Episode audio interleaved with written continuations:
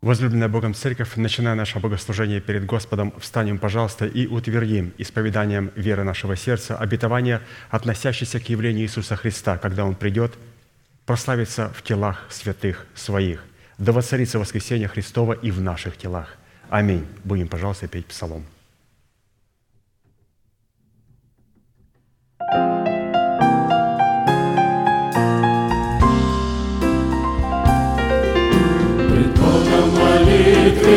Склонен, хвалу возношу Ему. За то, что мой грех теперь прощен, легко сердцу моему. Гряди, гряди, Спаситель мой, хочу войти в чертоге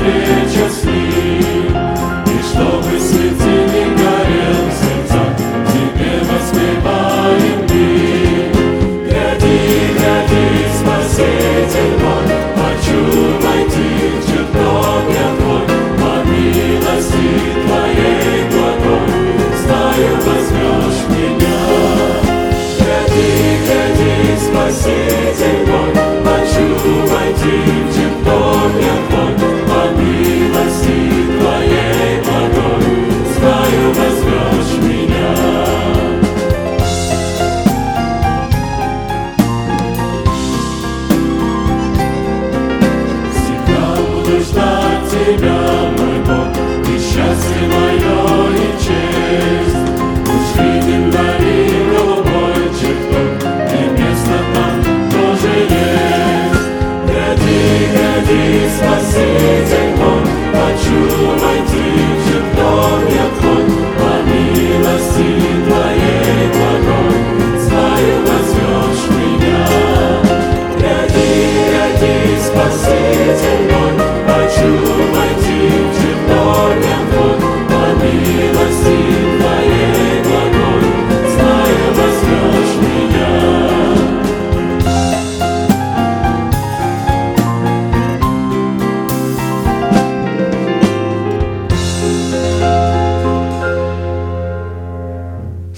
Головы в молитве.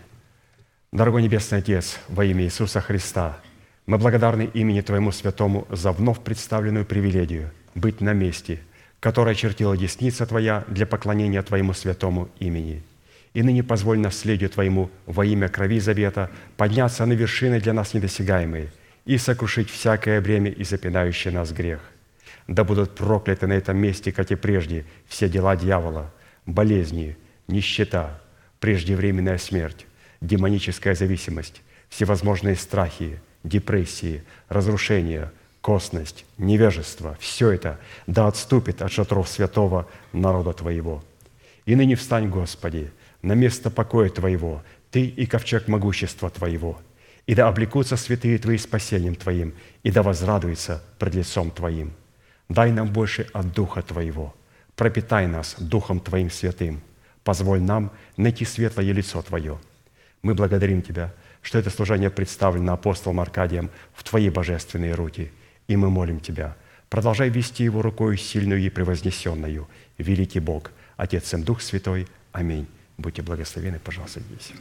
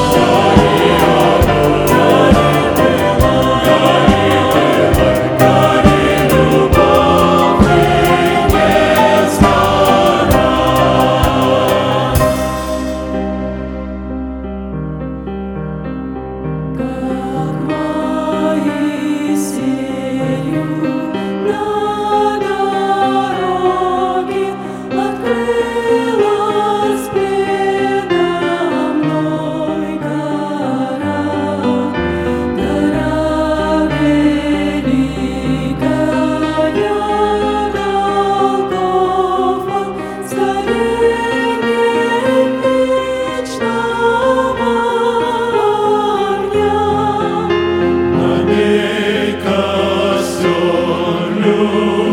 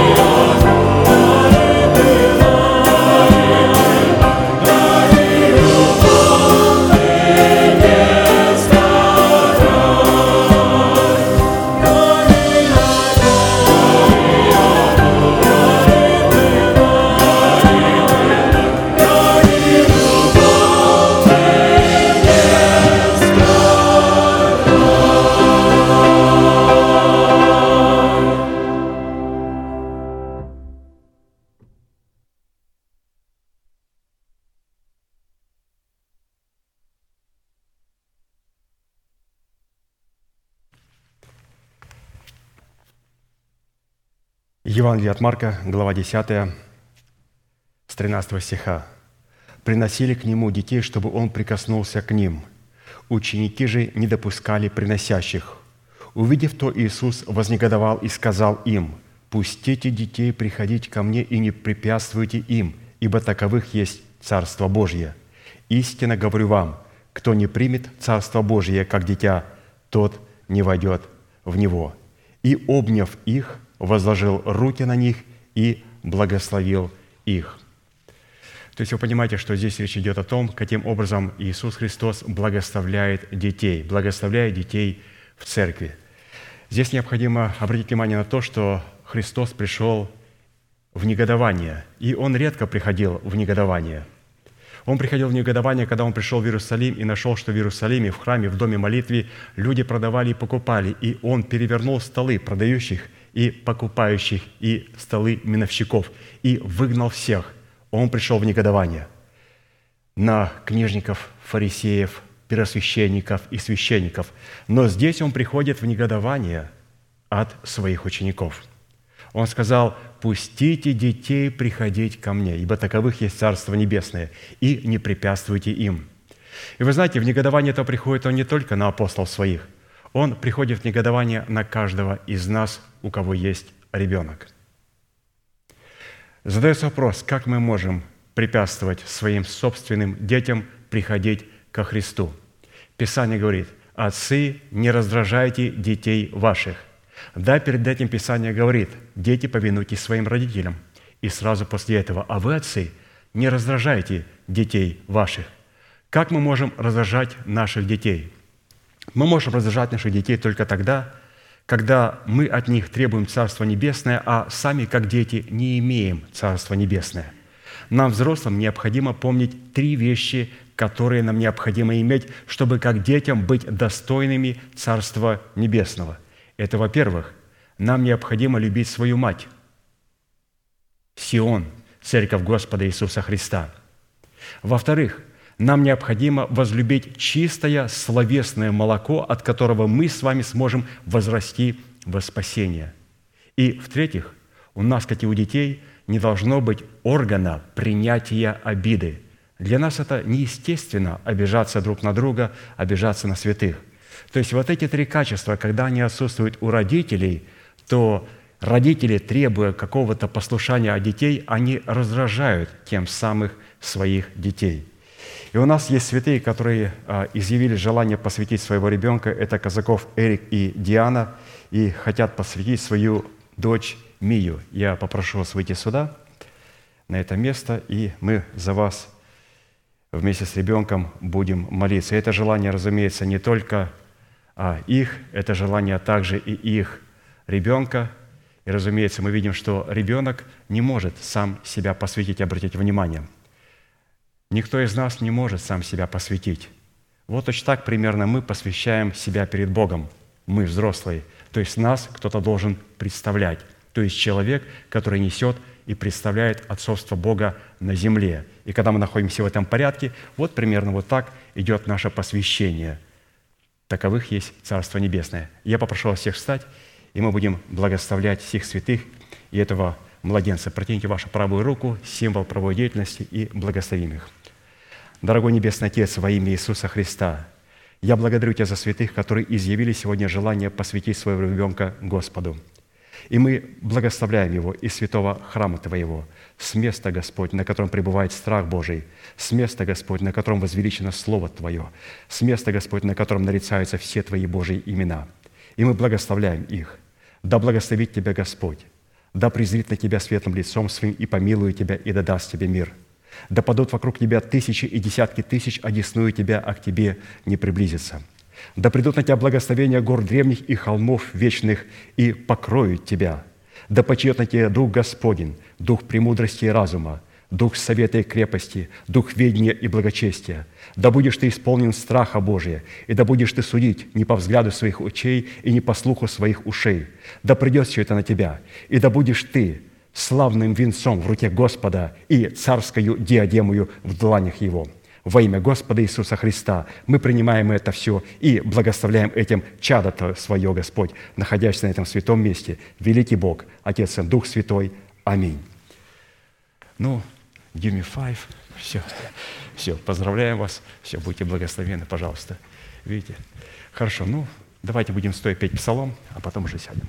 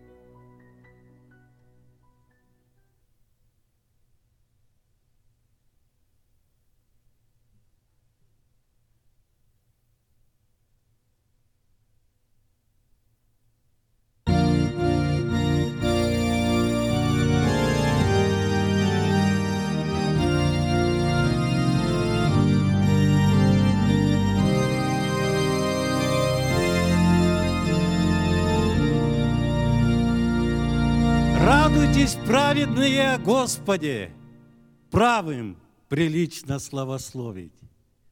Славьте Господа на гуслях, пойте Ему на десятиструнной псалтыре, пойте Ему новую песнь, пойте Ему стройно, с восклицанием, ибо Слово Господне право, и все дела Его верны. Он любит правду и суд. Милости Господней полна земля. Словом Господа сотворены небеса, и духом уст Его все воинство их.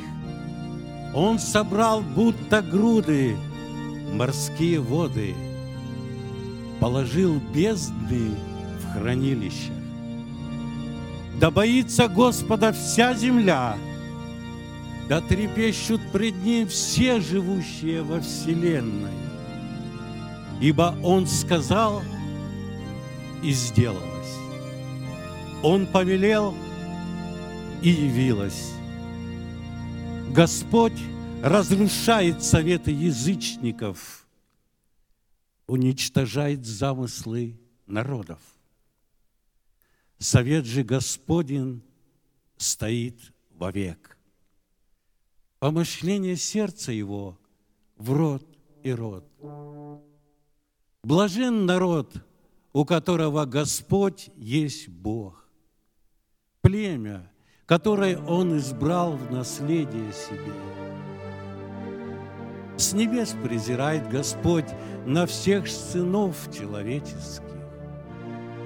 С престола, на котором восседает, Он презирает на всех живущих на земле. Он создал сердца всех их и вникает во все дела не спасется царь множеством воинства, не защитит исполина великая сила. Ненадежен конь для спасения, не избавит великою силою своей. Вот око Господня над боящимися Его и уповающими на милость Его – что Он душу их спасет во время голода и спасет от смерти. Душа наша уповает на Господа. Он помощь наша и защита наша. О нем веселится сердце наше, ибо на святое имя Его мы уповали.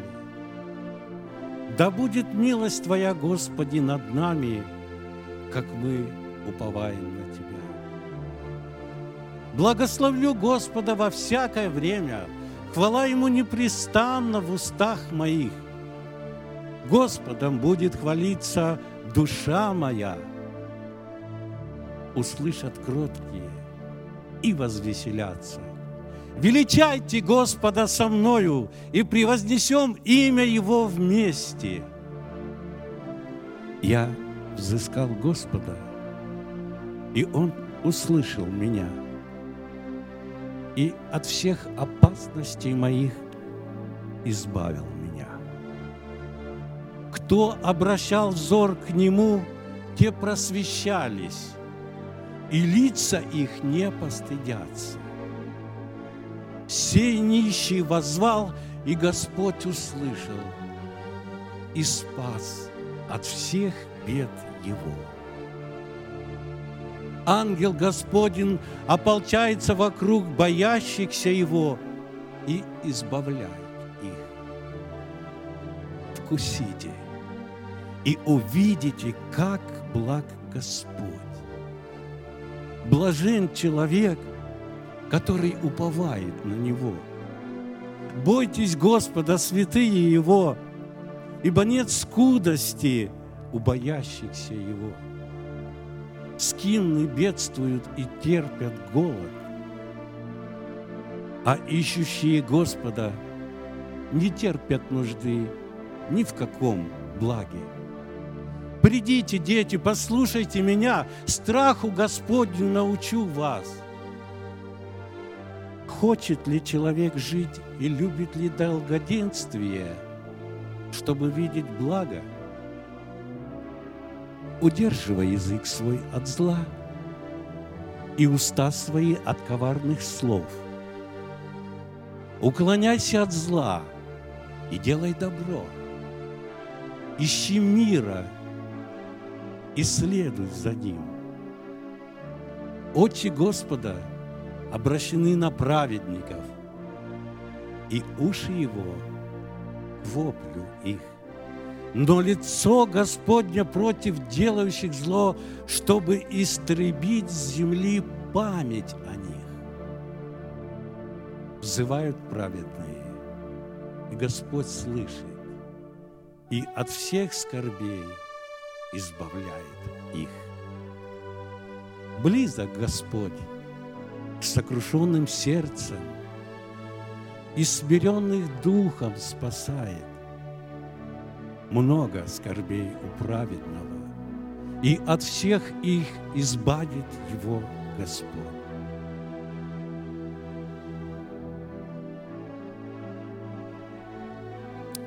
Он хранит все кости его – и ни одна из них не сокрушится.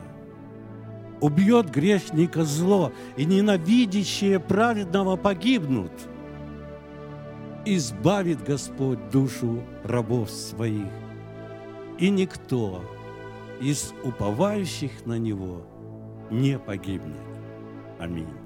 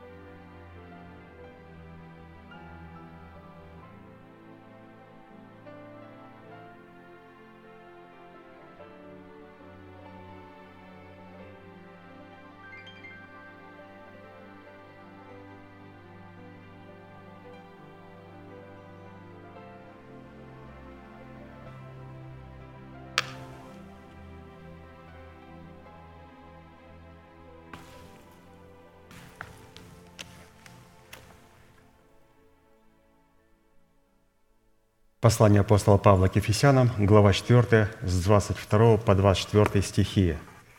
«Отложить прежний образ жизни ветхого человека, истлевающего в обольстительных похотях, а обновиться духом ума вашего и облечься в нового человека, созданного по Богу в праведности и святости истины».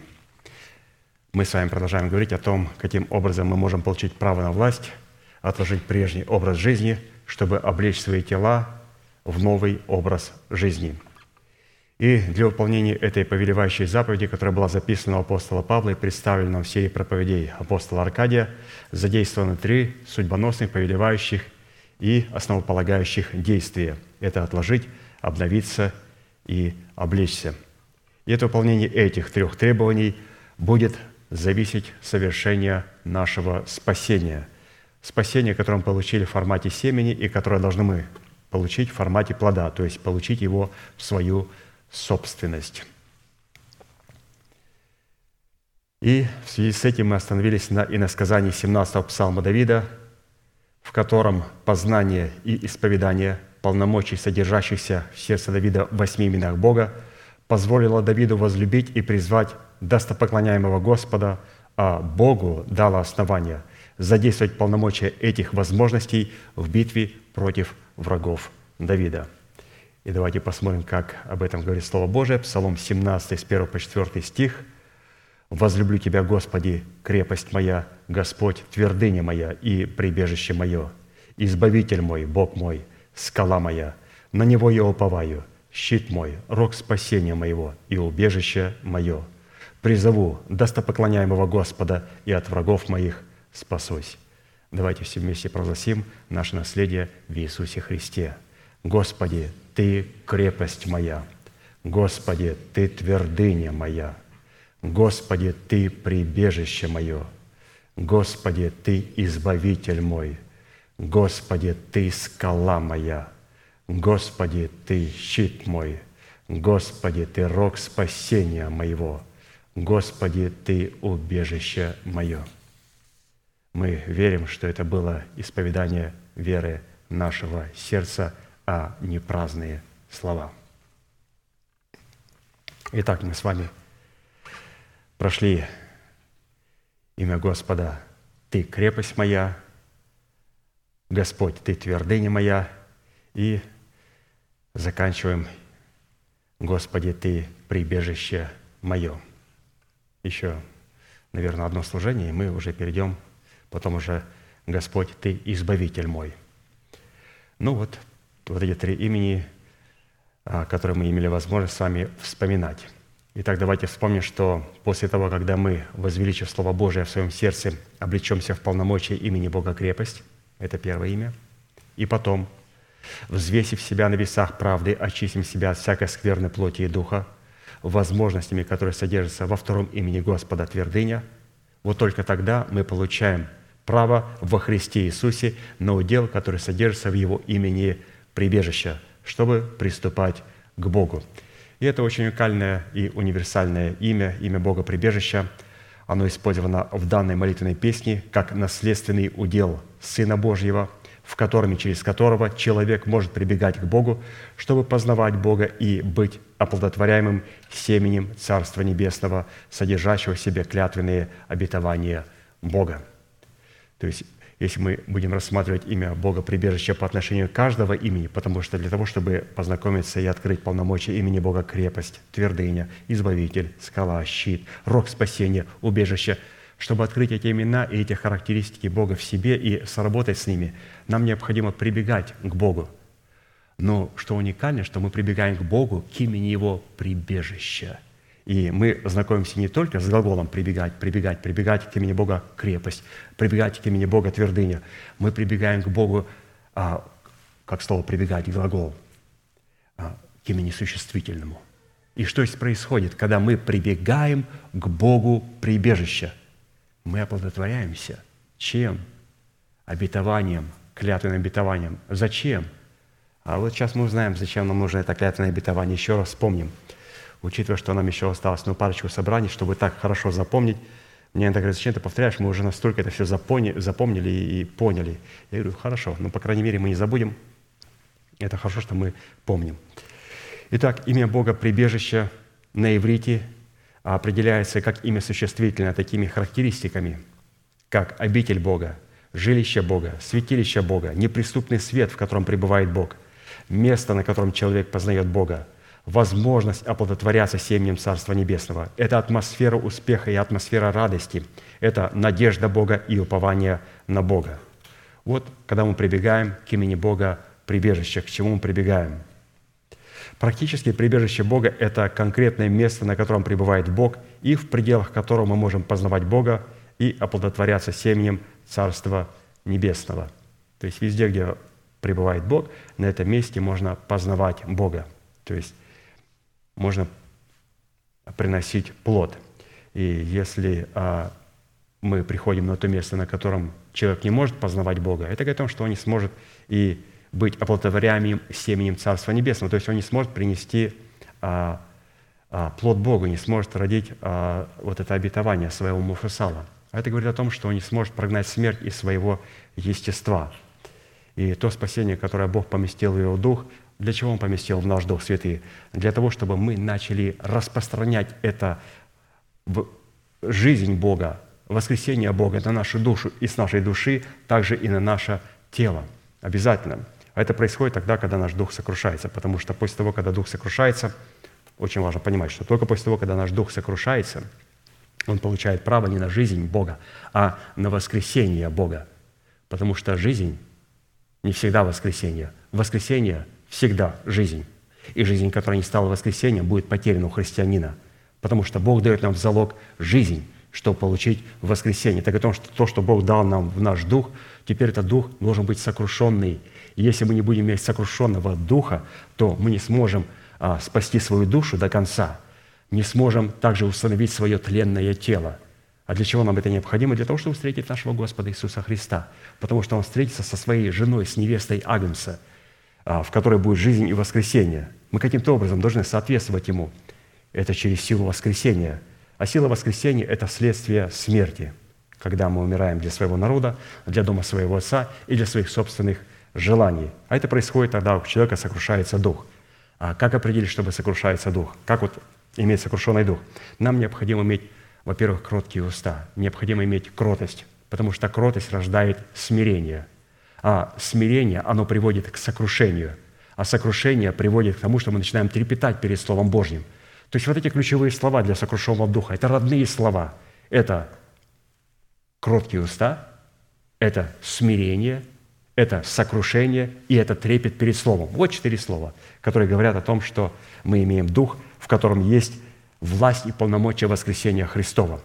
И вот теперь только при сокрушенном духе человек получает право на власть – отложить полностью прежний образ жизни, чтобы облечь свои тела и свою душу в новый образ жизни, то есть воскресение Христова. То есть сокрушение духа – это очень важная составляющая человека, очень важная. Без нее невозможно потерять душу. Когда Самсон умер, он, Писание говорит, при жизни убил, уничтожил филистимлян намного больше, чем при всей своей жизни. В смерти он уничтожил больше, чем при своей жизни. Поэтому до тех пор, пока наш дух, наш Самсон не сокрушен – мы не уничтожим всех филистимлян. Мы не сможем в смерти Господа Иисуса Христа полностью потерять свою душу. Да, мы будем освящаться, да, мы будем себя посвящать, но до конца а, мы не сможем произвести этой работы освящения и полного посвящения Богу.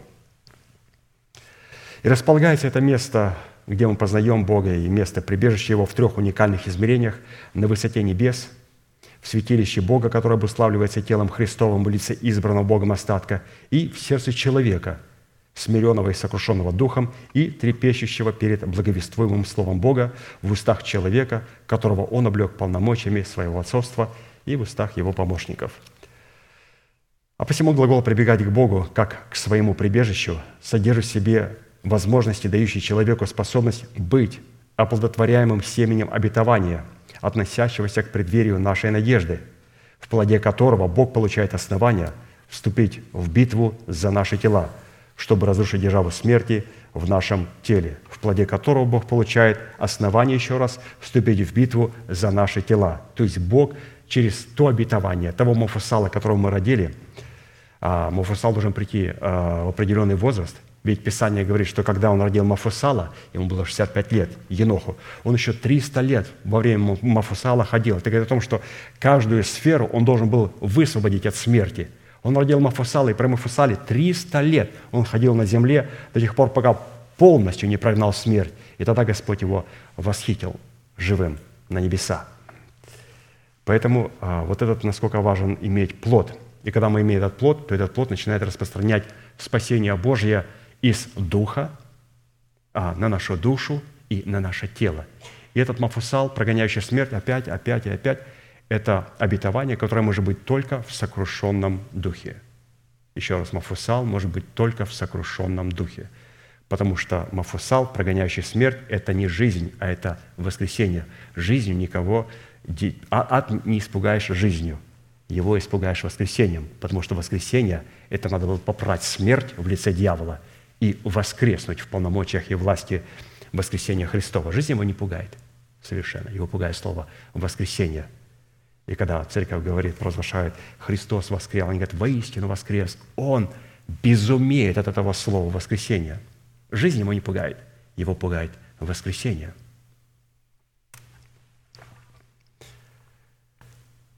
На иврите фраза «прибегать к Богу» означает подходить к жертвеннику, приступать к познанию Бога, входить в святилище Бога, приближаться к Богу, прибегать к помощи Бога, находить себя в прибежище Бога, быть оплодотворяемым семенем Царства Небесного, взращивать плод Богу. А посему всякий раз, когда Бог посредством Святого Духа позволяет человеку прибегать или приступать к Нему – то в результате такой близости мы всегда будем иметь соответствующий плод в той сфере, в которой мы прибегаем к Богу.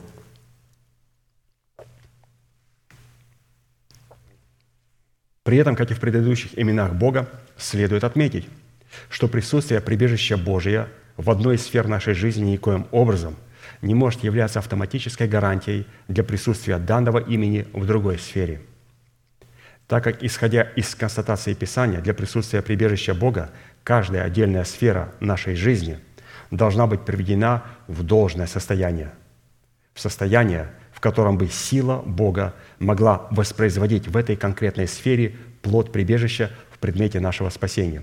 Таким образом, именно мы, каждый отдельный из нас, в каждой отдельной сфере своего бытия ответственен за созидание такой атмосферы – которая могла бы дать Богу основание быть нашим прибежищем. И что является этой атмосферой? Давайте еще раз утвердим. Этой атмосферой призвана являться добрая почва нашего сердца, способная принимать в себя семя Слова Божьего и произвращать плод, соответствующий род принятого семени. Когда ангел Гавриил пришел к Марии, это было в то время, когда она молилась. Когда она молилась и у нее сердце было готовое для принятия семени. Разговор был очень короткий, и в этом разговоре он говорил вещи потрясающие, которые потрясли ее полностью. И он много не объяснял. Это был разговор несколько минут. Но в этом разговоре у нее настолько было хорошо приготовлено сердце для принятия семени, что ей просто необходимо было сказать, да будет мне по слову Твоему. И в это время Дух Святой сошел на нее, и она зачала Господа Иисуса Христа, будучи девственницей. Посмотрите, как быстро она находит контакт с Богом. Пророки находили контакт с Богом очень быстро. Тоже ангел приходит пророку Даниилу и говорит, как только, вот как только ты сказал первое слово, вот вышел он, дорогой Небесный Отец, во имя Сына Твоего Иисуса Христа. Ну, я бы образно говорил. Разумеется, он говорил, Бог Авраама, Исаака, Якова – подразумевая в этом принадлежность. Мы через Иисуса Христа имеем принадлежность к этим именам. Поэтому как только мы говорим это слово, Бог уже знает наши мысли, наши желания, нашу нужду, которая соответствует Его желаниям. И Он говорит, как только вышло слово из твоих уст, я уже пошел с ответом. Вот только ты начал молиться. Но я задержался, потому что есть некто, кто мешает и препятствует молитвам, и необходимо, чтобы ты продолжал дальше воевать. И пророк продолжал дальше воевать для того, чтобы Господь мог исполнить свое слово.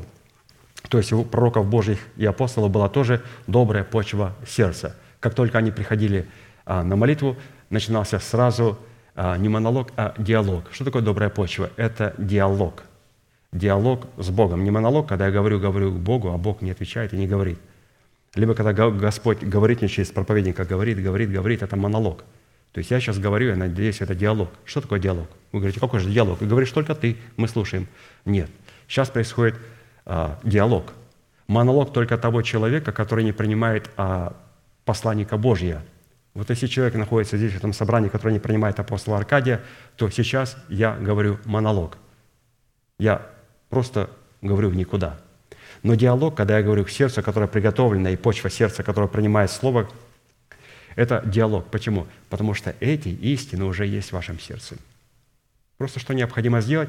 Необходимо нам вспомнить эти истины и исповедовать эти истины в молитве. И это диалог. То есть я говорю с вашим сердцем. Если пророк Божий положил это слово в ваше сердце, то я, как помощник его, прозорливец, а, должен просто напомнить вам, что у нас нечто лежит в сердце. И это очень драгоценно, это очень важно. Давайте вспомним, что у нас, у вас, у меня лежит в сердце.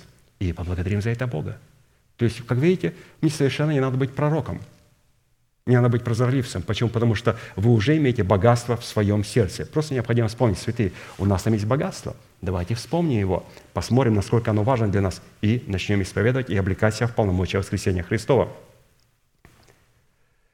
И для этой цели нам, как в изучении предыдущих имен Бога, призванных являться уделом нашего спасения, необходимо будет рассмотреть четыре классических вопроса. Во-первых, какими характеристиками и критериями определяется наш наследственный удел в имени Бога прибежище? Второе, какое назначение в реализации нашего спасения призван выполнять наш наследственный удел в имени Бога прибежище? Третье, какую цену необходимо заплатить, чтобы дать возможность Богу быть нашим прибежищем? И четвертое, на котором мы остановились, по каким результатам следует определять, что Бог действительно является нашим прибежищем в реализации нашего спасения. То есть вот определить результаты, плоды, по которым мы определяем, что Бог действительно является нашим прибежищем. И сегодня мы рассмотрим с вами восьмой признак. Восьмой признаком, что наше сердце является прибежищем для Бога, и что мы находимся в прибежище Бога, будет являться наша способность дать Богу основание поместить уже нас во Христа. Итак, если седьмой признак, который мы с вами уже смотрели, содержал в себе составляющие пребывания Христа в нашем сердце, то восьмой признак, по которому следует судить, что Бог становится нашим прибежищем, это составляющая нашего пребывания во Христе. Он наше прибежище – то есть мы пребываем во Христе. Но пребывать во Христе, для этого необходимо, чтобы Христос пребывал в нас. И это одно действие. Христос в нас, и мы во Христе. Я не могу сказать, вы знаете, святые, Христос живет во мне, но я еще не живу во Христе. Или наоборот, я не могу сказать, что Христа нет во мне, но зато я живу во Христе. Я член церкви. Но так не бывает. Когда Христос живет в нас – мы живем во Христе. И ровно столько, насколько живет Христос в нас, ровно столько и мы живем во Христе. Вот можно положить вот в эту водичку, как вот кораблик такой, или же какую-то емкость. И вот сколько мы положим грузика в эту емкость, вот ровно столько она и погрузится в эту жидкость. И чем больше мы положим груза вовнутрь этой емкости, этого маленького кораблика, тем ниже он будет погружаться а, в эту емкость. То есть чем больше Христа в нас, тем больше мы погружаемся в Иисуса Христа. Нету Христа, вот мы плаваем на поверхности. Итак, вот это восьмой признак, где мы будем рассматривать, каким образом поместить нас во Христа. При этом автоматически, без нашего участия и соглашения, в котором мы призваны исполнить определение, определенные требования, мы не сможем ни принять Христа в свое сердце, ни быть помещенными во Христа – в котором Бог становится нашим прибежищем. Итак, нам представлено 12 составляющих, через которых мы научимся или же вспомним, как нам необходимо поместить себя во Христа. И сегодня мы с вами рассмотрим шесть составляющих. Как поместить нас, меня, вот каждого из вас, во Христа. И давайте начнем сразу с первой составляющей.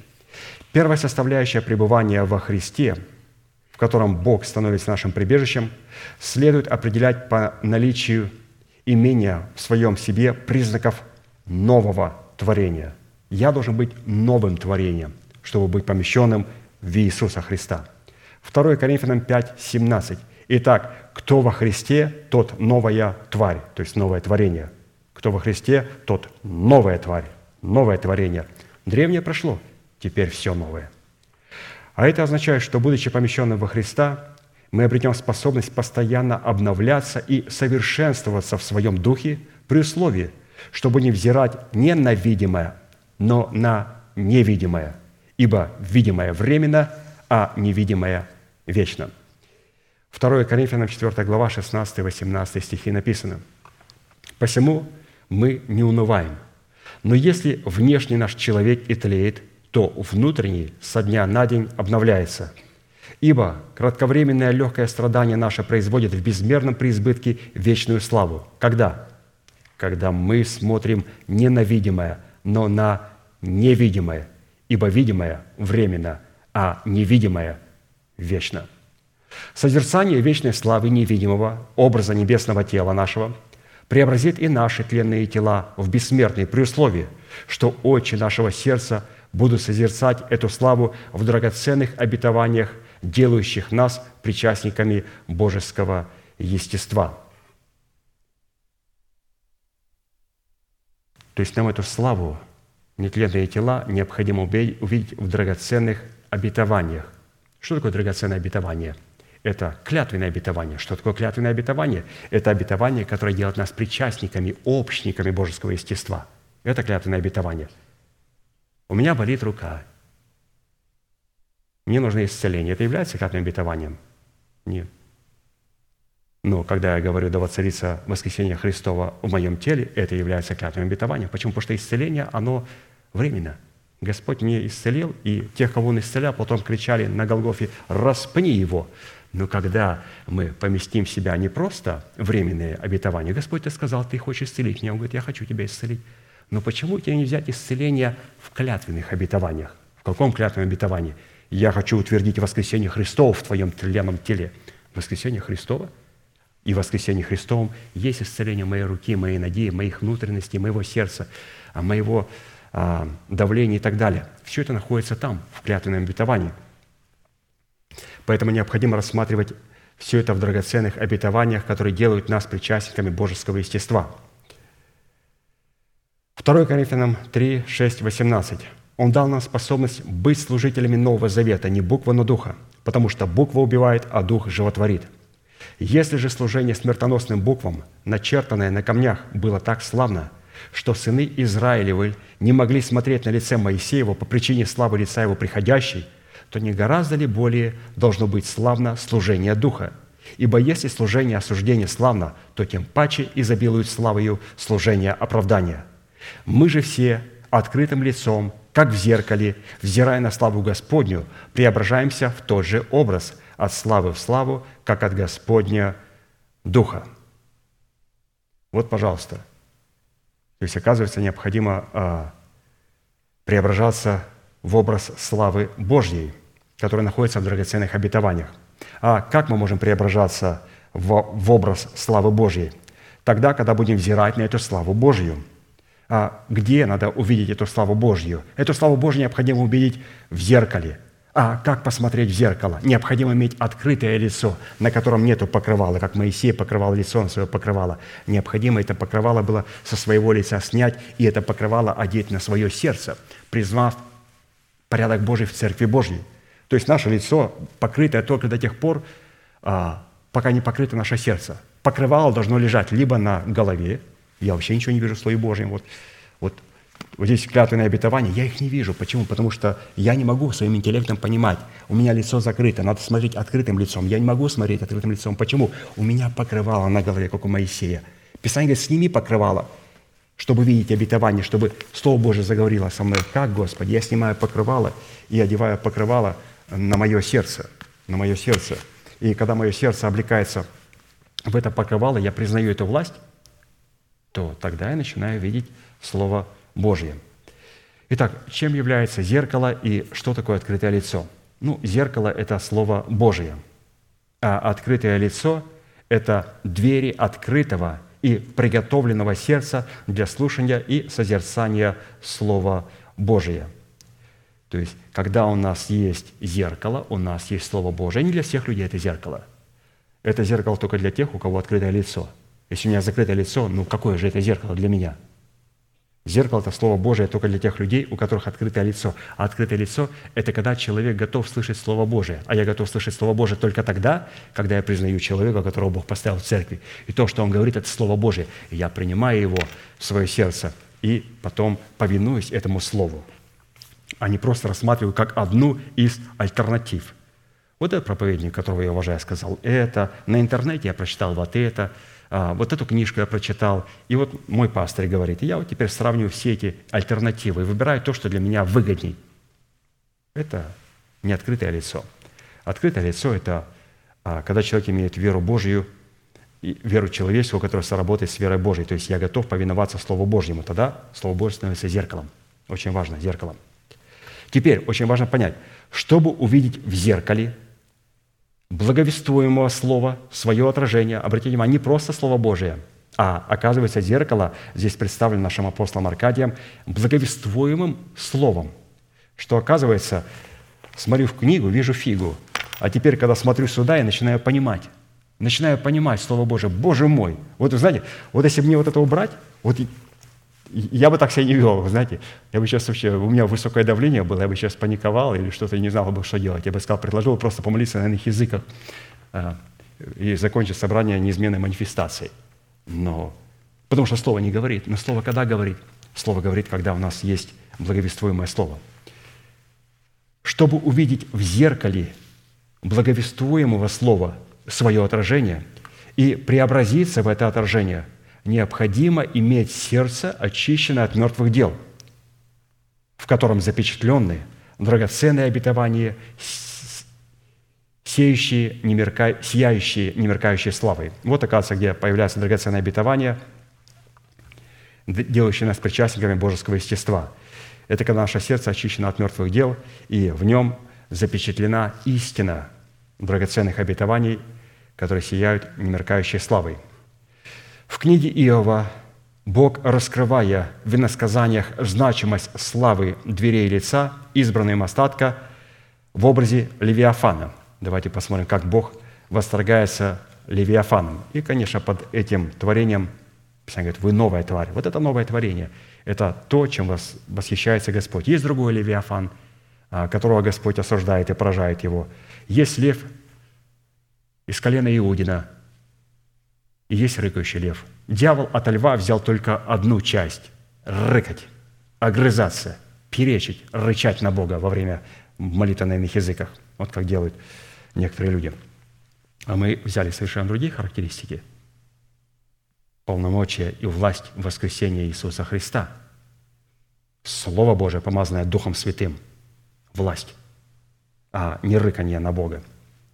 Но давайте посмотрим на Левиафана, каким образом – Господь открывает двери лица его. И когда Он открывает двери лица его, что Левиафан делает? Вот это уникальное творение. Писание говорит, что во Христе Иисусе мы с вами новая тварь. Во Христе Иисусе вот мы с вами вот это как раз творение Божие. Итак, Иов 41 глава, 6 по 10 стих. «Кто может отворить двери лица его?» Ответ – да никто. Но никто не сможет отворить двери моего лица. Почему? Потому что это делаю я.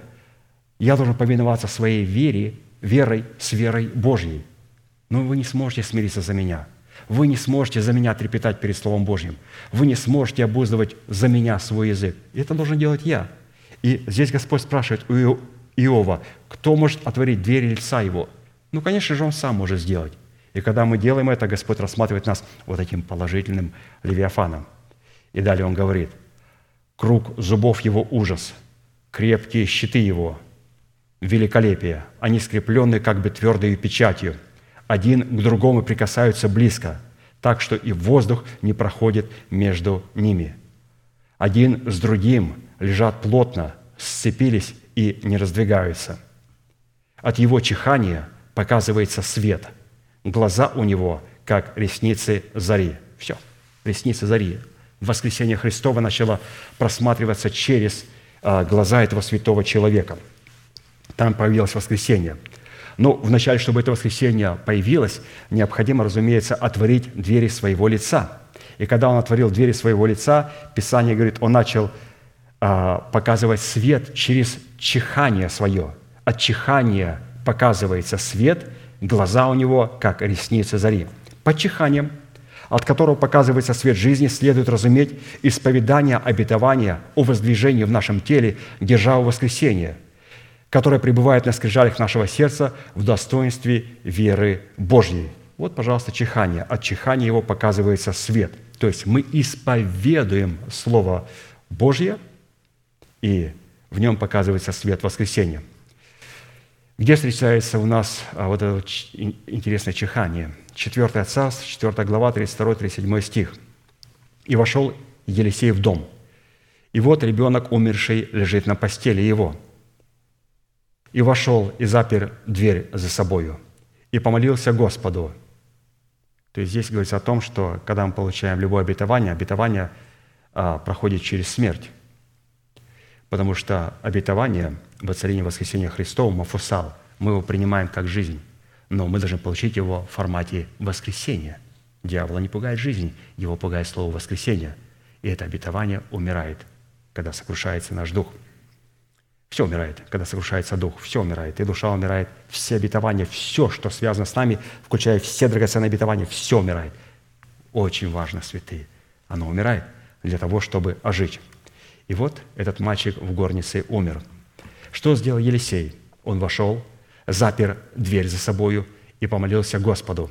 И поднялся и лег над ребенком. И приложил свои уста к его устам, и свои глаза к его глазам, и свои ладони к его ладоням, и простерся на нем. И согрелось тело ребенка. То есть, что мы сейчас делаем, святые? Сейчас мы а, задействуем полномочия Елисея – Сейчас мы позволяем Слову Божьему прикоснуться к нашим устам, к нашим глазам и к нашим ладоням. Сейчас, когда мы возвращаемся к Слову Божьему и проповедуем благовествуемое Слово Божие, пребывая в нем, мы начинаем согревать наше обетование. Очень обязательно надо понимать, что когда наш дух сокрушается, наше обетование, и все сокрушается и умирает, теперь необходимо воскресить его. Как воскресить? Господи, воскреси обетование. Он говорит, согрей его. И Елисей, благовествуемое слово, приходит и он ложит свои уста к нашим устам. Вот обратите внимание, сейчас же я не говорю своих истин. Сейчас я говорю истины, которые мне передал наш пастырь, брат Аркадий. Что я делаю, святые? Я согреваю свои уста. Я живу согласно этого слова, я согреваю свои ладони. Я смотрю в глаза умершего ребенка, тем самым я продолжаю называть несуществующее как существующее. И Писание говорит, и согрелось тело ребенка – и встал, и прошел по горнице взад и вперед. Потом опять поднялся и простерся на нем.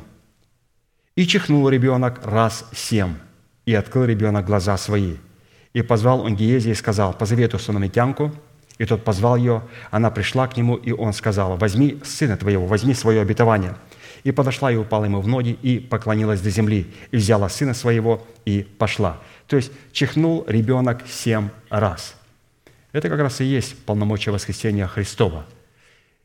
Чихнуть семь раз может только тот человек, который признал три семерки. Первое – это когда мы признали в церкви полноту наполняющего все во всем. Первая семерка. Второе, когда мы пришли в полноту возраста Христова, в мужа совершенного. Вторая семерка. И третья семерка – это когда придет полнота времени – и Господь даст разрешение Христу воцариться в телах святых и с шумом не спровергнуть из их тел державу смерти в лице ветхого человека. То есть мы вот подходим к этому моменту. Итак, если при слушании требований, необходимых для установления нашего тела искупления Христова, у нас не возникнет радостная готовность исполнять их, то это означает, что очи нашего сердца открыты, и мы можем зреть Бога в слушании благовествуемого Слова – то есть, когда у нас возникает радостная готовность исполнять это слово, это о том, что мы взираем в это зеркало. И в этом зеркале видим Бога, не себя. В том-то и дело, святые, очень уникально. Когда подхожу рано утром, я вижу себя в зеркало, и вы, наверное, тоже видите себя. Иногда у нас есть в телефоне а, такая программа, что а, вам не обязательно набирать код, ты вот смотришь, вот направляешь телефон на себя – и он открывается. У меня он, знаете, иногда говорит, я не узнаю, кто это. Я уже глаза открываю шире, уже так, и все. Он говорит, я не узнаю, кто ты. Я уже прическу начинаю менять, уже усы поправляю всю. Я говорю, не узнаю, кто ты, ты меняешься постоянно. Я говорю, уже не знаю. Не узнает, как не узнает? Так же и Слово Божие, святые. Когда мы подходим к зеркалу, когда мы подходим к зеркалу, мы должны видеть не себя, мы должны видеть Господа Иисуса Христа. Матфея 5:8 блаженны чистые сердцем, ибо они Бога узрят». Господи, там. Где там? Не-не-не-не-не-не-не, не не, не там, не там. Там он есть, вот там. Зеркало не там, зеркало здесь. Святые, увидеть в своем сердце в зеркале Христа, вот в чем весь уникум. Посмотреть в зеркало и сказать, приветствую вас, Господь Иисус Христос. А это, оказывается, наш новый человек, который пришел в миру полного возраста Христова. Это Господь хочет сделать, чтобы привести нас. И делаем заключение. Посему признаком нового творения во Христе Иисусе является чистое сердце, содержащее в себе драгоценные обетования Бога в усыновлении нашего тела искуплением Христовым, который Бог, как читающий в свое время, сможет легко прочитать. А он легко прочитает тогда, когда эти обетования будут похожи на Господа Иисуса Христа в нашем сердце. Это была первая составляющая, очень интересно. Пастор раскрыл, поэтому что такое зеркало, что такое открытое лицо, и каким образом мы в этом зеркале сможем увидеть драгоценное обетование и увидеть славу Божью. Вторая составляющая – пребывание во Христе, в котором Бог становится нашим прибежищем, следует определять по наличию имения в своем себе характеристик мира с Богом. 2 Коринфянам 5, 19. Бог во Христе примирил с собою мир. Еще раз. В ком? Во Христе Бог примирил с собою мир, не вменяя людям преступлений их и дал нам слово примирения. При этом следует разуметь, что Бог не вменяет нам преступления и примиряет нас с собою лишь только в том случае, когда мы при соработе с истиною начальствующего учения Христова и со Святым Духом, открывающим истину в сердце, поместим себя во Христа.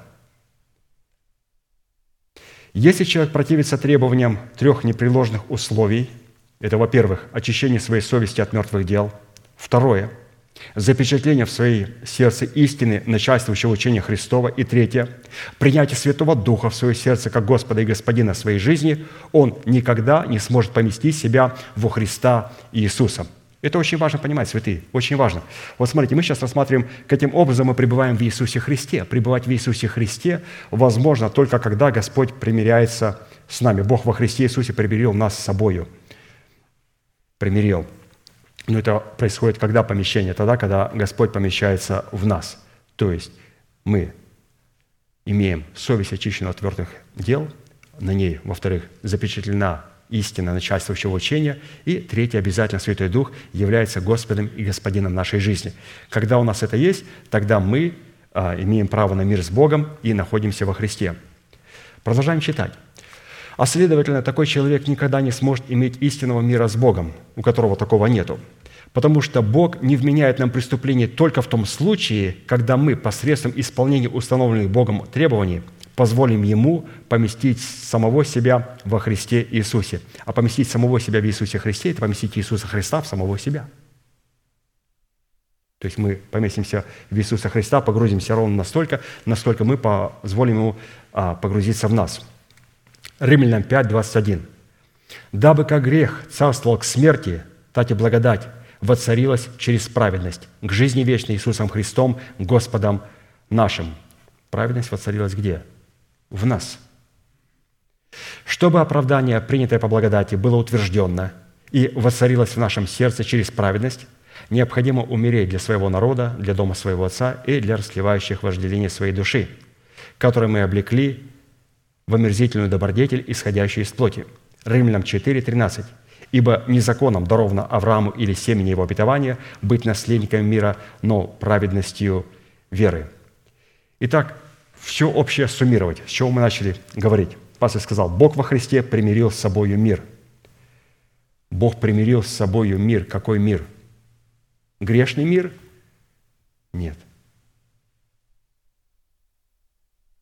Ибо незаконом даровано Аврааму и семени его быть обетование быть наследниками мира, но праведностью веры. То есть быть наследниками мира, вот именно вот наследников мира Господь в Иисусе Христе примиряет а, нас с собой, тогда, когда мы наследники мира. А быть наследником мира, как мы здесь прочитали, для этого необходимо, чтобы наше оправдание стало праведностью. Чтобы оправдание, которое мы приняли даром по благодати, оправдание, которое мы приняли даром по благодати в момент нашего покаяния, могло представлено быть в формате плода правды. И это позволяет, разумеется, благодати воцариться. Благодати воцариться. Благодать воцаряется в нас только через праведность а праведностью человек не обладает а, во время рождения свыше. Он становится праведником по факту своего рождения, у него только праведный дух. И потом он должен распространить это спасение, эту праведность на нашу душу, когда мы обновляем наше мышление духом своего ума и на наше тленное тело. И таким образом а, мы получаем спасение в свою собственность. Третья составляющая пребывания во Христе, в котором Бог становится нашим прибежищем, следует определять по наличию имения в самом себе признаков доброй совести. Пожалуйста. Если у нас нет доброй совести, то мы не сможем поместить себя в Иисуса Христа. 1 Петра 3,16. «Имейте добрую совесть, дабы тем, за что засловят вас, как злодеев, были постыжены порицающие ваше доброе житие во Христе». Мы не раз отмечали, что глагол «имейте» возведен в ранг повелевающей заповеди, так как взят из военной лексики. Писание говорит, что неплохо было бы иметь добрую совесть. Или «я вам советую иметь добрую совесть». Петр говорит, имейте добрую совесть. Приказ. Имейте добрую совесть. Если мы не будем иметь доброй совести, в которой призваны пребывать два великих свидетеля, предстоящие перед Богом всей земли, в достоинстве истины в сердце – и Святого Духа, открывающего истину в сердце, мы не сможем поместить себя во Христа Иисуса.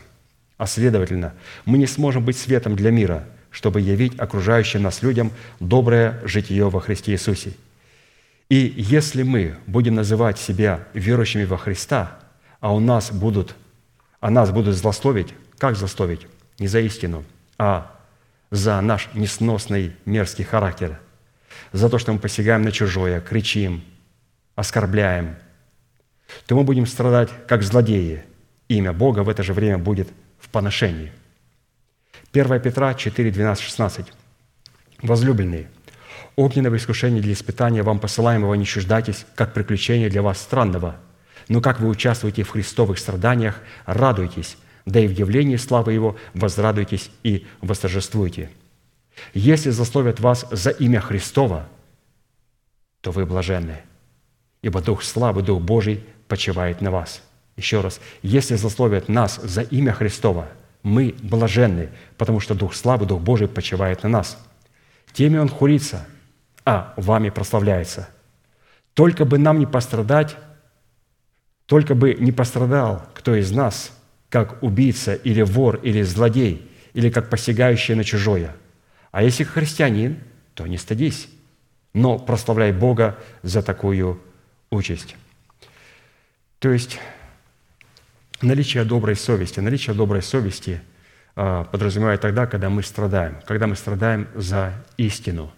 Не когда мы страдаем за злые дела, которые мы нанесли, например, посягаем на а, то, что не принадлежит нам, оскорбляем другого человека, кричим другого человека, и потом нам а после этого приходят определенные страдания, нам делают определенные выговоры, и мы говорим, что я страдаю, как и апостол Аркадий, нешу поношения. Нет, святые, давайте не будем обманывать. Это самое мерзкое религиозное выражение, которое когда уже либо слышал. Жить как свинья и потом говорить, что я страдаю как праведник. Давайте понять, что здесь Писание говорит у Петра, чтобы только бы кто-то из нас не пострадал как преступник. Когда мы страдаем за истину, Господь прославляется – Ими Он хулится, а вами прославляется. Но когда мы э, живем как беззаконные люди, и потом нам делают определенный выговор, и мы воспринимаем это как страдание, то это говорит о том, что у нас нет доброй совести. Просто необходимо принять это наказание, покаяться, не оправдываться ни в коем случае, что я страдаю, пускай говорят за меня что угодно им и так далее. Да нет. Они имеют право говорить. Ну, натворили мы делов – наломали мы дров. Не страдаем мы за это, за истину. Страдаем за истину, когда мы живем в святой жизни, и нас поносят. Вот страдание за истину. А когда мы грешим и живем как беззаконные нечестивые люди, и потом говорим, вот нас обличили, мы страдаем за истину, давайте не будем обманываться. Это говорит о том, что мы не принесли плода покаяния. Плод покаяния – это когда мы говорим, простите во имя Господа Иисуса Христа, буду исправляться, каюсь. Буду исправляться. А не выставлять себя и не представлять себя в более таком благовидном виде. Это о чем говорит? Совесть необходимо очистить от мертвых дел. Четвертая составляющая пребывания во Христе, в котором Бог становится нашим прибежищем, следует определять по наличию имения в самом себе признаков вечной славы и обличения самого себя в признаки славы. 1 Петра 5, 10. «Бог же всякой благодати, призвавший нас в вечную славу свою во Христе Иисусе, сам по кратковременном страдании вашим да совершит вас, да утвердит вас, да укрепит вас, да соделает непоколебимыми». То есть вот, пожалуйста, где все это работает, обратите внимание, а, во Христе Иисусе, и сразу Петр благословляет их, задействует слово «да совершит вас Господь, да утвердит, да укрепит, да соделает непоколебимыми». Почему? Потому что все это возможно только во Христе Иисусе. Причина кратковременных страданий, допущенных Богом в пределах вечной славы, в которую призвал нас Бог, состоит в том, чтобы привести нас к совершенству во Христе Иисусе, утвердить нас в Его Слове, укрепить и соделать непоколебимыми – вот, пожалуйста, почему говорят, Господи, если ты призвал меня в славу Божию, почему я страдаю за Твою истину? Но Ты призвал в славу Божию, в воскресение Христов. Почему мы страдаем? И вот для того, чтобы нас утвердить, укрепить, соделать нас непоколебимыми. Самой же вечной и немеркающей славой Бога, в котором мы призваны войти, является Сын Божий, Иисус Христос, открытый и явлен нам в достоинстве первозданного Слова, вдохнувшего жизнь в видимую вселенную, созданную Богом для человеков. Иоанна 8, 31, 32. Тогда сказал Иисус к уверовавшим в иудеям, «Если пребудете в Слове Моем, то вы истинно Мои ученики, и познаете истину, и истина сделает вас свободными». Познать истину можно только одним путем, заплатив цену за право стать ученик, учеником Христовым, который состоит в том, чтобы жить в Слове и жить словом человека, обладающего полномочиями отцовства Бога, который является носителем семени всякого обетования Божьего, представленного в животворящем Слове Бога. И это записано 2 Коринфянам 1, 20. «Ибо все обетования Божьи в нем да и в нем аминь в славу Божию через нас». То есть все обетования в нем, в Иисусе Христе, будут да и будут аминь только через апостолов, как вот мы прочитали здесь – чтобы те, кто находится и кого Бог призвал в вечную, вечную славу во Христе Иисусе, Петр говорит, да совершит, да утвердит, да укрепит, да соделает непоколебимыми. То есть да, да, да, да. Все обетования Божии в нем да и в нем аминь в Иисусе Христе, но кто эти обетования провозглашает и утверждает через молитву человек, поставленный Богом – Познавать истину означает войти в вечную славу Бога, которая является избранный Богом остаток в лице тела Христова, имеющий между собой общение посредством живительного слова. То есть мы говорим о том, как необходимо пребывать в Слове и познавать Бога. Пребывать в Слове Бога включает в себя следующие составляющие. Жить в Слове, жить Словом, ожидать исполнения Слова, оставаться в пределах ожидаемого Слова – взирать на Слово, повиноваться Слову, слушать Слово, исповедовать Слово, уповать на Слово, доверять Слову, защищаться Словом, укрываться в Слове, воспевать Слово, побеждать Словом. Колоссянам 3, 16, 17. Слово Христово да вселяется в вас обильно. Не просто куцая проповедь 15-минутная, парочку анекдотов, примеры своей собственной жизни, половина ложь. И даже глазом не моргает проповедник. Я вам приведу – проведу рассказ, и рассказывает, и постоянно меняется, меняется, меняется. Ты рассказ, думаешь, насколько, сколько слышишь, постоянно меняется. И говорю, как перед Господом, вот это вот произошло, и все, и постоянно меняется. Слово Христово да в вас обильно, то есть это должно быть обильное, то есть учение, со всякой премудростью. Научайте и разомляйте друг друга псалмами, словословием и духовными песнями, Во благодати воспевая в сердцах ваших Господу. Ибо все, что вы делаете, словом или делом, все делайте во имя Господа Иисуса Христа, благодаря через Него Бога и Отца. Если слушание благовествуемого Слова Божьего и воспевание Слова Божьего не занимает в нашем сердце первостепенного места, то это означает, что мы не находимся во Христе Иисусе, а следовательно, мы находимся вне пределов тела Христова в лице избранного Богом остатка и не имеем права на власть входить в прибежище Бога. То есть слышать Слово Божие обязательно петь Слово Божие. Потому что, когда мы поем, это очень важно, святые. Мы исповедуем Слово Божие, когда мы все вместе поем, в унисон, вместе поем общими псалмами, мы с вами исповедуем Слово Божие. И обратите внимание, что наш пастырь, он сделал все-таки а, большой акцент на общем пении. А, можно было бы сделать акцент на концертном выступлении. Спела группа, несколько прекрасных солистов, чтобы так послушать, как елей на душу нашу.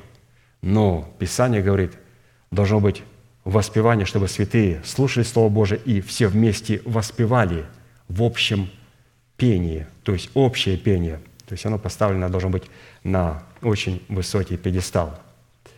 Вот голоса хорошие, они, они хороши и в общем пении. И те голоса, которые не ахти, они тоже а, там растворяются в этом общем пении. Самое главное, как пастор говорит, ты когда поешь, если особенно голос не ахти, постарайся так, чтобы ты слышал, слышал рядом стоящего. А когда рядом стоящий поет тихо, то мне приходится иногда шептать. Понимаете? Это нормально, это нормально. Ну, по крайней мере, хоть я провозглашаю Слово Божие, и хорошо. То есть необходимо постоянно, вот как у хористов, я никогда не был в хоре, но такое правило. Ты должен слышать рядом стоящего с правой и с левой стороны певца. Если слышишь только себя, значит, ну, что-то неправильное. Это не соло, это все-таки хоровое пение – Бог производит в нас и хотение действия по своему благоволению только в том случае, когда мы послушны Слову человека, представляющего для нас отцовство Бога не только в Его присутствии, но гораздо более и в Его отсутствии. Если мы послушны благовествуемому Слову человеку, облеченного полномочиями отцовства Бога, не только в Его присутствии, но гораздо более во время Его отсутствия, это означает, что мы находимся в прибежище Бога, то есть пребывать в Слове. Мы сделали акцент. Пребывать во Христе Иисусе – это пребывать в Слове Божьем. И апостол Павел определял пребывание в Слове Божьем, как церковь пребывает. Когда он покидал церковь, уходил, уезжал, то церковь должна еще более пребывать в Слове, то Слово, которое он передал. И через это он говорил узнавал, что церковь пребывает в Слове, то есть пребывать в Слове. И когда мы пребываем в Слове, мы познаем Слово. А познать Слово – это сочетаться с истинной Словом Божьим. Мы должны сочетаться с церковью, мы должны сочетаться со Словом Божьим – а сочетаться с Словом Божьим необходимо вначале, ну, как можно сочетаться а, вот, в братья? Необходимо э, вначале показать любовь, что я люблю молодую особу, и молодая особа любит меня. То есть они любят друг друга. И когда любят друг друга, потом происходит сочетание. И когда происходит сочетание, тогда они познают друг друга. Также и у нас, святые, мы должны понимать, что мы не сможем познать истину до тех пор, пока мы не полюбим истину – а когда мы полюбим истину, Господь позволит нам сочетаться с истиной. Вот, вот сочетаться с истиной. И когда мы сочетаемся, Господь позволит нам познать истину. И познаем мы истину или нет, вот апостол Павел проверял очень легко. Он говорит, в моем отсутствии вы начнете еще более усерднее пребывать в том слове, которое я вам передал. Это говорит о том, что мы познаем Бога и сочетались с истиной. Пятая составляющая пребывания во Христе – в котором Бог становится нашим прибежищем, следует определять по наличию имения в своем себе способности познавать Бога. Здесь мы с вами открыли э, значение познавать истину, чтобы быть свободными, а теперь познавать Бога. То есть оно как бы одно, но там все-таки есть определенные интересные грани, о которых нам необходимо вспомнить. 1 Иоанна 5, 20. Сын Божий пришел и дал нам свет и разум. Да познаем Бога, истинного, и да будем в истинном Сыне Его Иисусе Христе. Се есть истинный Бог и жизнь вечная. Еще раз, да познаем Бога истинного, и да будем в истинном Сыне. Быть в истинном Сыне – это познавать Бога, познавать истину. Ну, о пребывании в истине и познавании истины мы говорили, а теперь познать Бога. Какая здесь интересная грань находится? Исходя из данной констатации, свет и разум, дарованные нам Сыном Божьим, в достоинстве начальствующего учения Христова и Святого Духа, дают нам право на власть входить в прибежище Бога, чтобы познавать Бога и пребывать в истинном Сыне Его Иисусе Христе. Познавать Бога означает прилепиться к Богу. При этом хочу напомнить, говорить апостол Аркадий, что глагол «прилепиться» на иврите обуславливает и сочетает в себе в первую очередь условия уникальных в своем роде взаимоотношений между Богом и человеком. И только затем уже, как эталон этих отношений, он переносится на взаимоотношения между брачными партнерами, между мужем и женой. И состоит этот глагол «прилепиться» из 12 различных оттенков, связанных друг с другом и дополняющих друг друга. Итак, прилепиться, что это значит? 12 оттенков.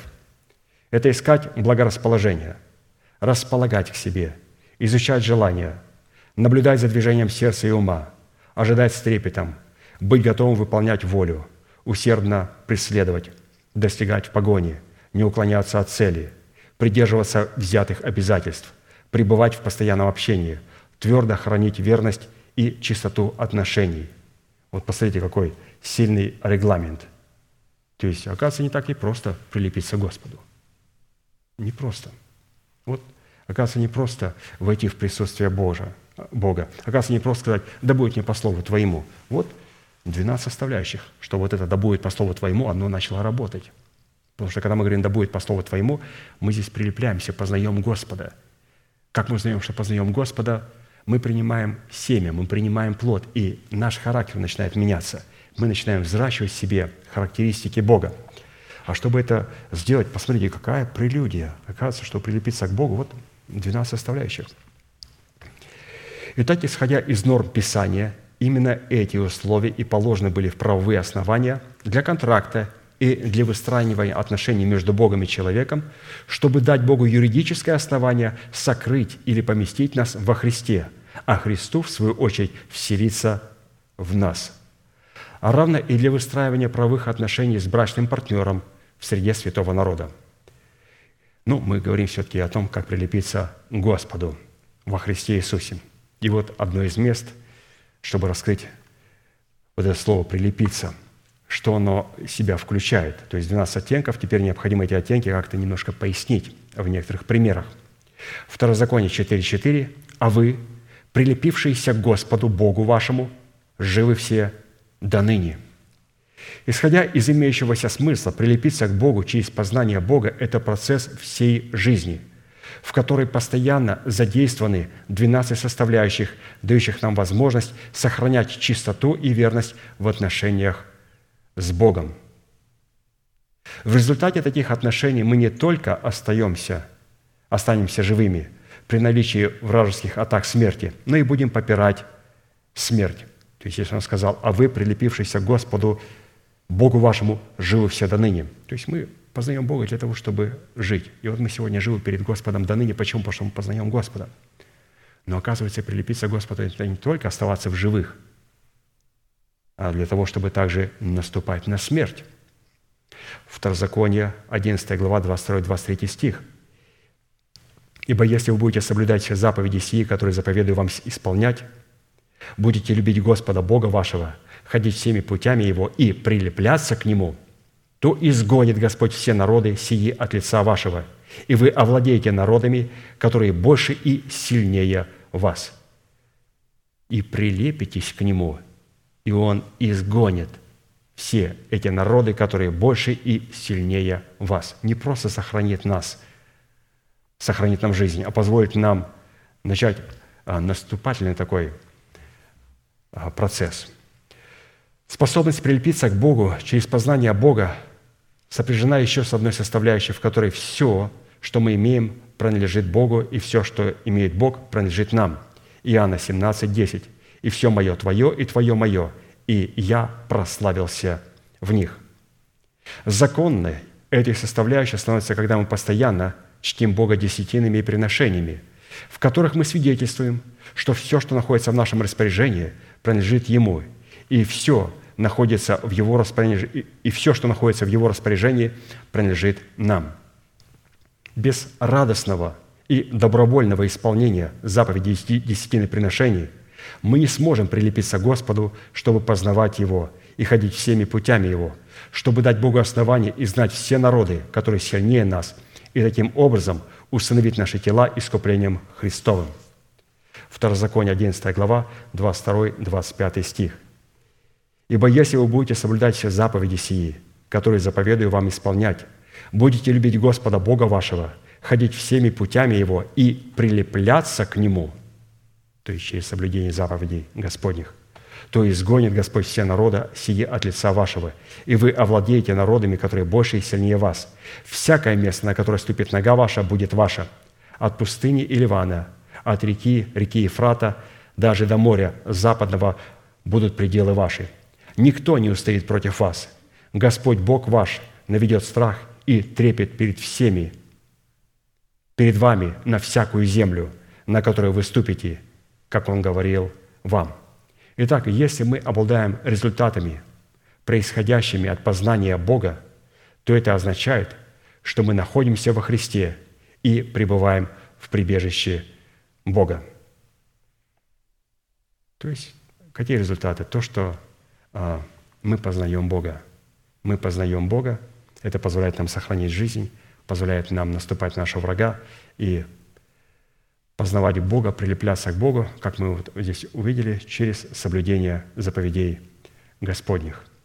Хорошо, святые, шестая составляющая, она достаточно пространная составляющая. Давайте мы ее оставим, наверное, на следующее богослужение, собрание. Достаточно того, что мы сегодня слышали, чтобы нам благодарить Бога за то слово, и будем прославлять и поклоняться Ему перед Его святым лицом. Будем молиться, будьте благословены вашей молитве.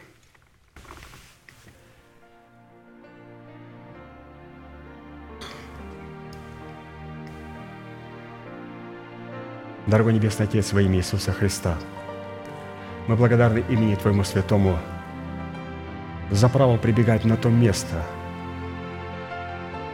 на котором пребывает память святого имени Твоего, на то место, Господь, на котором Ты возвеличил Слово Свое превыше всякого имени Своего, на том месте, Господь, на котором мы сможем оплодотворяться семенем Слова Божьего, благовествуемого Слова Божьего, на том месте, Господь, на котором мы можем взирать, как в зеркале, и преображаться в славу Божию. Мы благодарим Тебя, Господь, что мы пришли на это место. Мы благодарим Тебя, Господь, что сегодня Ты позволил нам открытым лицом взирать в зеркало благовествуемого Слова Божьего, которого мы сокрыли в своем сердце. Ты позволил, Господь, нам увидеть там Твою славу, потому что мы готовы своей верой сработать с Твоей верой. И для того, чтобы, Господь, нам лицезреть Твою славу в зеркале нашего сердца, Ты позволил нам прежде, Господь, очистить нашу совесть от всяких мертвых дел. И когда, Господь, мы согрешаем перед Твоим святым лицом, чтобы мы не оправдывали себя, а для того, чтобы, Господь, мы могли покаяться перед Тобою, как это делали Твои мужи, как это делал Давид, и сказали, «Согрешил я перед Господом». И Ты, Господь, говоришь, «И Господь снял с Тебя беззаконие Твое». Мы, Господь, не хотим оправдываться. Мы, Господь, признаем грех, мы оставляем грех, мы осуждаем грех, мы исповедуем грех, мы не легализируем его – Потому что, Господь, мы хотим, чтобы наше сердце было доброй совестью, чистым сердцем, которое сможет узреть Бога, узреть Бога в своем сердце. Позволь нам, Господь, в зеркале нашего сердца, нашей совести, очищенной от мертвых дел, увидеть Твою, Господь, славу Божию. Не увидеть, Господь, самого себя, но увидеть Христа Иисуса в славе Его. А для этого, Господь, Ты позволил нам сегодня – поместить Христа в наше сердце и быть помещенными в Господа Иисуса Христа.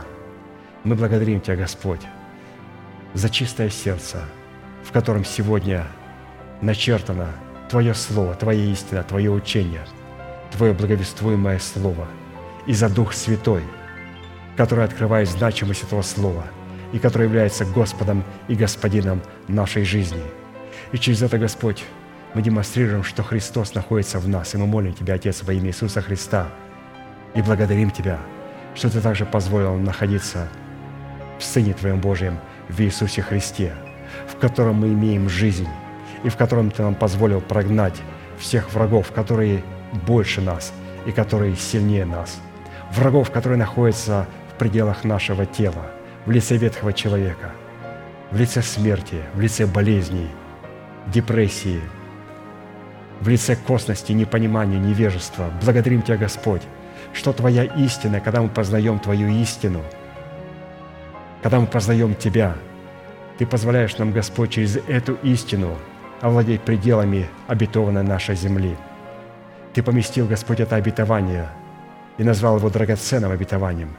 И это драгоценное обетование может быть увидено только на небосклоне нашего сердца.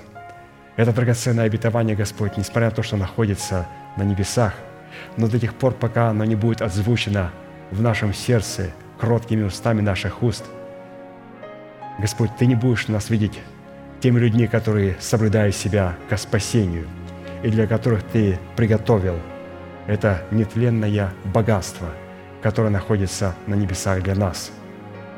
И мы благодарим Тебя, Господь, что сегодня это нетленное богатство находится в нашем сердце.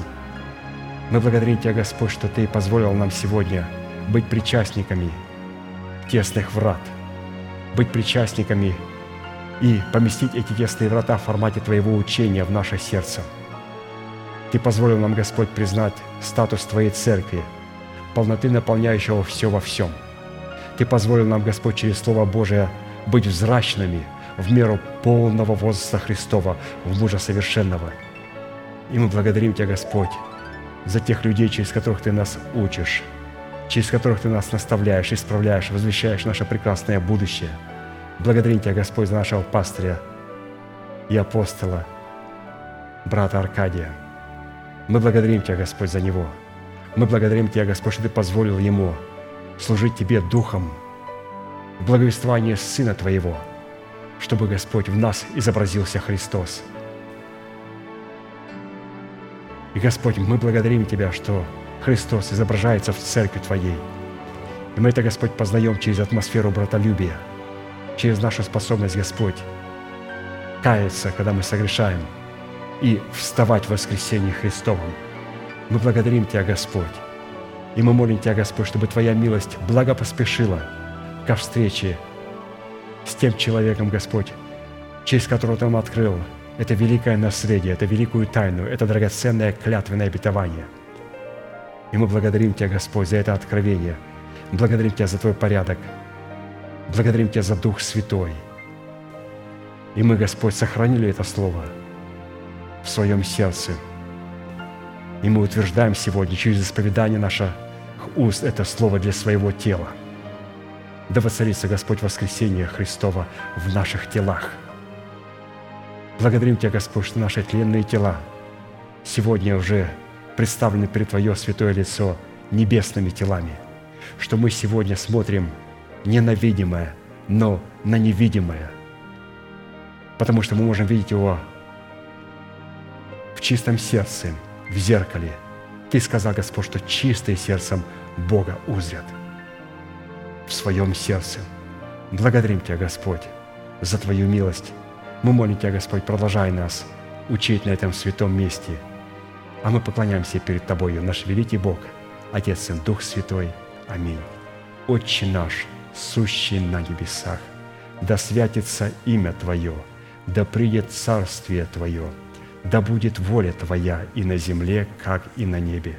Хлеб наш насущный подавай нам на каждый день, и прости нам долги наши, как и мы прощаем должникам нашим. И не веди нас во искушение, но избавь нас от лукавого, ибо Твое есть царство и сила и слава во веки. Аминь.